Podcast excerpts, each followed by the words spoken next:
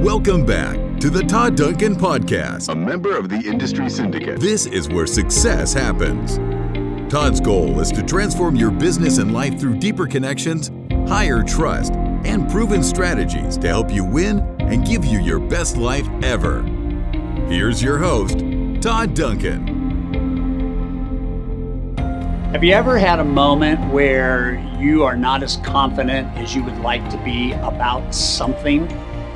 Simple question, right? I think all of us have experienced that moment or moments in our life, particularly as we build businesses and certainly as we try to be purposeful and intentional about how we use the, the gift of life, you know, to, to balance kind of the, the work life model out. I think that at some level we all are challenged at at uh, the idea of what do we do when it seems that a dream is slipping away.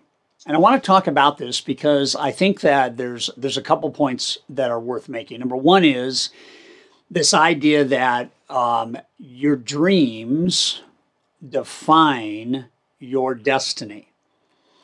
And I find far too often that people are not dreaming big enough. They're not dreaming about um, the kind of future and the kind of being better themselves that they would like to be.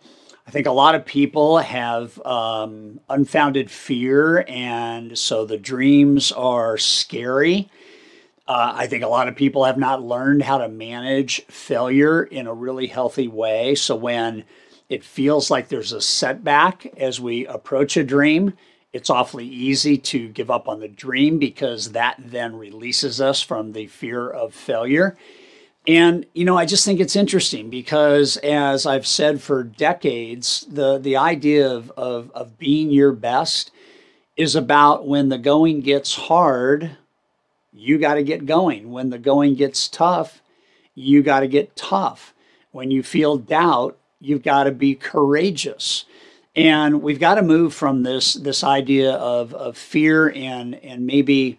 Um, incompetence or not feeling that you have the skill to instead keep the dream alive and grow how you execute the skill. I don't want you to downgrade the dream. I want you to upgrade your skill. And I'm going to talk to you about this in, in two very personal ways. One is I have had a dream since I was in high school to become a private pilot. And I remember when I started getting my training as a private pilot, there were moments that were getting rough. I literally had moments of doubt on whether or not maybe I would ever be a pilot. I had moments of doubt on whether or not I'd be able to master this craft, this this hobby, if you will. A lot of moving parts, right? I'm a vision guy. I'm not an analytical guy. Um, ch- you know, charts and and graphs and maps and things like that don't resonate with my DNA. But I had a choice to make. I had a choice no matter how hard it gets, how hard it might be, I'm not going to give up on my dream. I don't care how long it takes. So I started flying in 2017.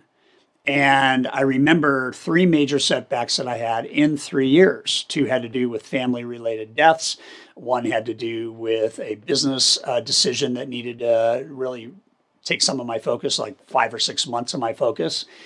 And um, and then COVID hit, and you know the the flight schools were shut down, and um, I find myself right now being on the brink of finally getting my certification and becoming a certified pilot. And I'm good. I'm a good pilot. I have over 120 hours of flight time, and I've I've passed my exams, and you know i i could have easily given up on the dream but instead what i what i said is how do i get better at flying? And i learned a concept called chair flying and chair flying as a pilot is when you go through your maneuvers in a chair like i'm sitting in right now. Have you ever seen an olympic athlete visually go through their protocol before they actually engage? And the answer is of course yes. And that's what chair flying is all about. And so I personally had to deal with the very question I'm asking you.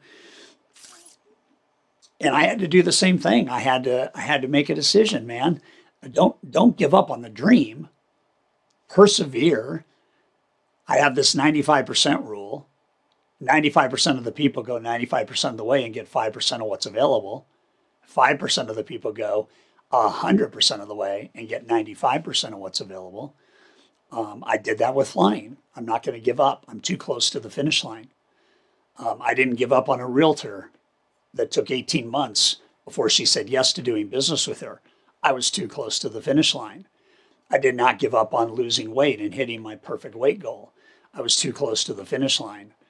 I didn't give up on being financially well off and being financially free, even though I found myself about 10 years ago in the midst of not having any financial freedom and almost losing it all. But I just faced everything and I just said, you know what? I'm not going to change my dream. I'm not going to change my dream. I'm going to get my team skilled up. I'm going to get my partners skilled up. We are going to get good because the dream's not changing. We're going to get better. My youngest son is 23 years old, and he told me the other day, he said, Dad, I can't tell you how great it feels to be um, a business owner at the age of 23. Now, the backstory, and I'm going to make it very short the backstory is my son Matt has always had doubt, he's always had fear. He's always struggled with the work required and the attitude to have to become what your destiny is asking you to be. And for him, it was a work in prog- progress. It's taken probably the better part of the same five years I've been flying. It has taken him five years to go from disbelief and negativity and failure to hope and excitement and joy. And the other day when he said that, I'm a 23 dad and I'm a business owner, he was at our office and he was shipping out 70 pieces of art that he handcrafted. He made from scratch. Each one was a unique, one of a kind. Um, we call them non fungible tokens today, right? In the in the art and crypto world. And um, he had so much pride on his face, and he had so much joy in his heart. And um, I had asked him four years ago. I said, "Do you believe that you can be an artist? Do you believe that you can be a musician?" And his exact words were, it's really hard to believe it when it hasn't yet happened. And what I said to Matt is I said, the way it's going to happen is to believe that it will. And you can see the paradoxical kind of juxtaposition of that, right? Um, as soon as you believe, then you will do. But if you are not doing, and not believing, then you are robbing yourself of your best life and your best future. Out of Matt's first art order, where he packaged all these up and we sent them out, he got a guy that called that had bought a home in Breckenridge, Colorado, and had received one of these pieces of art that Matt had built, which was a beautiful feather um, and he's Matt's in metalwork, so it's a beautiful metal feather, right? Beautiful detail and so on and so forth. And he asked Matt, "Can you recreate this picture of Breckenridge? This is what we stare at out of our home that we just bought. I would love to have a picture from you, metal art." And when that order came in, I, I looked at Matt and I said, um, "So now, do you believe?" And he said, "I'm getting there." And I said, "All that—that's all it is." The more you succeed, the more belief you will have. But the key is if your dream is purposeful, is your if your dream is big, if your dream is something you want to be and you feel it deep, deep, deep in your soul, don't give up on the dream. Don't let the door shut. That's the path of least resistance. The people that make it are the people that face resistance and they keep going. They get better, they change their strategy, they practice, practice, practice, practice. And in the end, the vision comes true. And as soon as the vision comes true, everything changes. I know how to fly now without doubt. Matt knows how to make art now without doubt. We're going to face our challenges, but we're not changing our dreams. We're just going to get better. All right?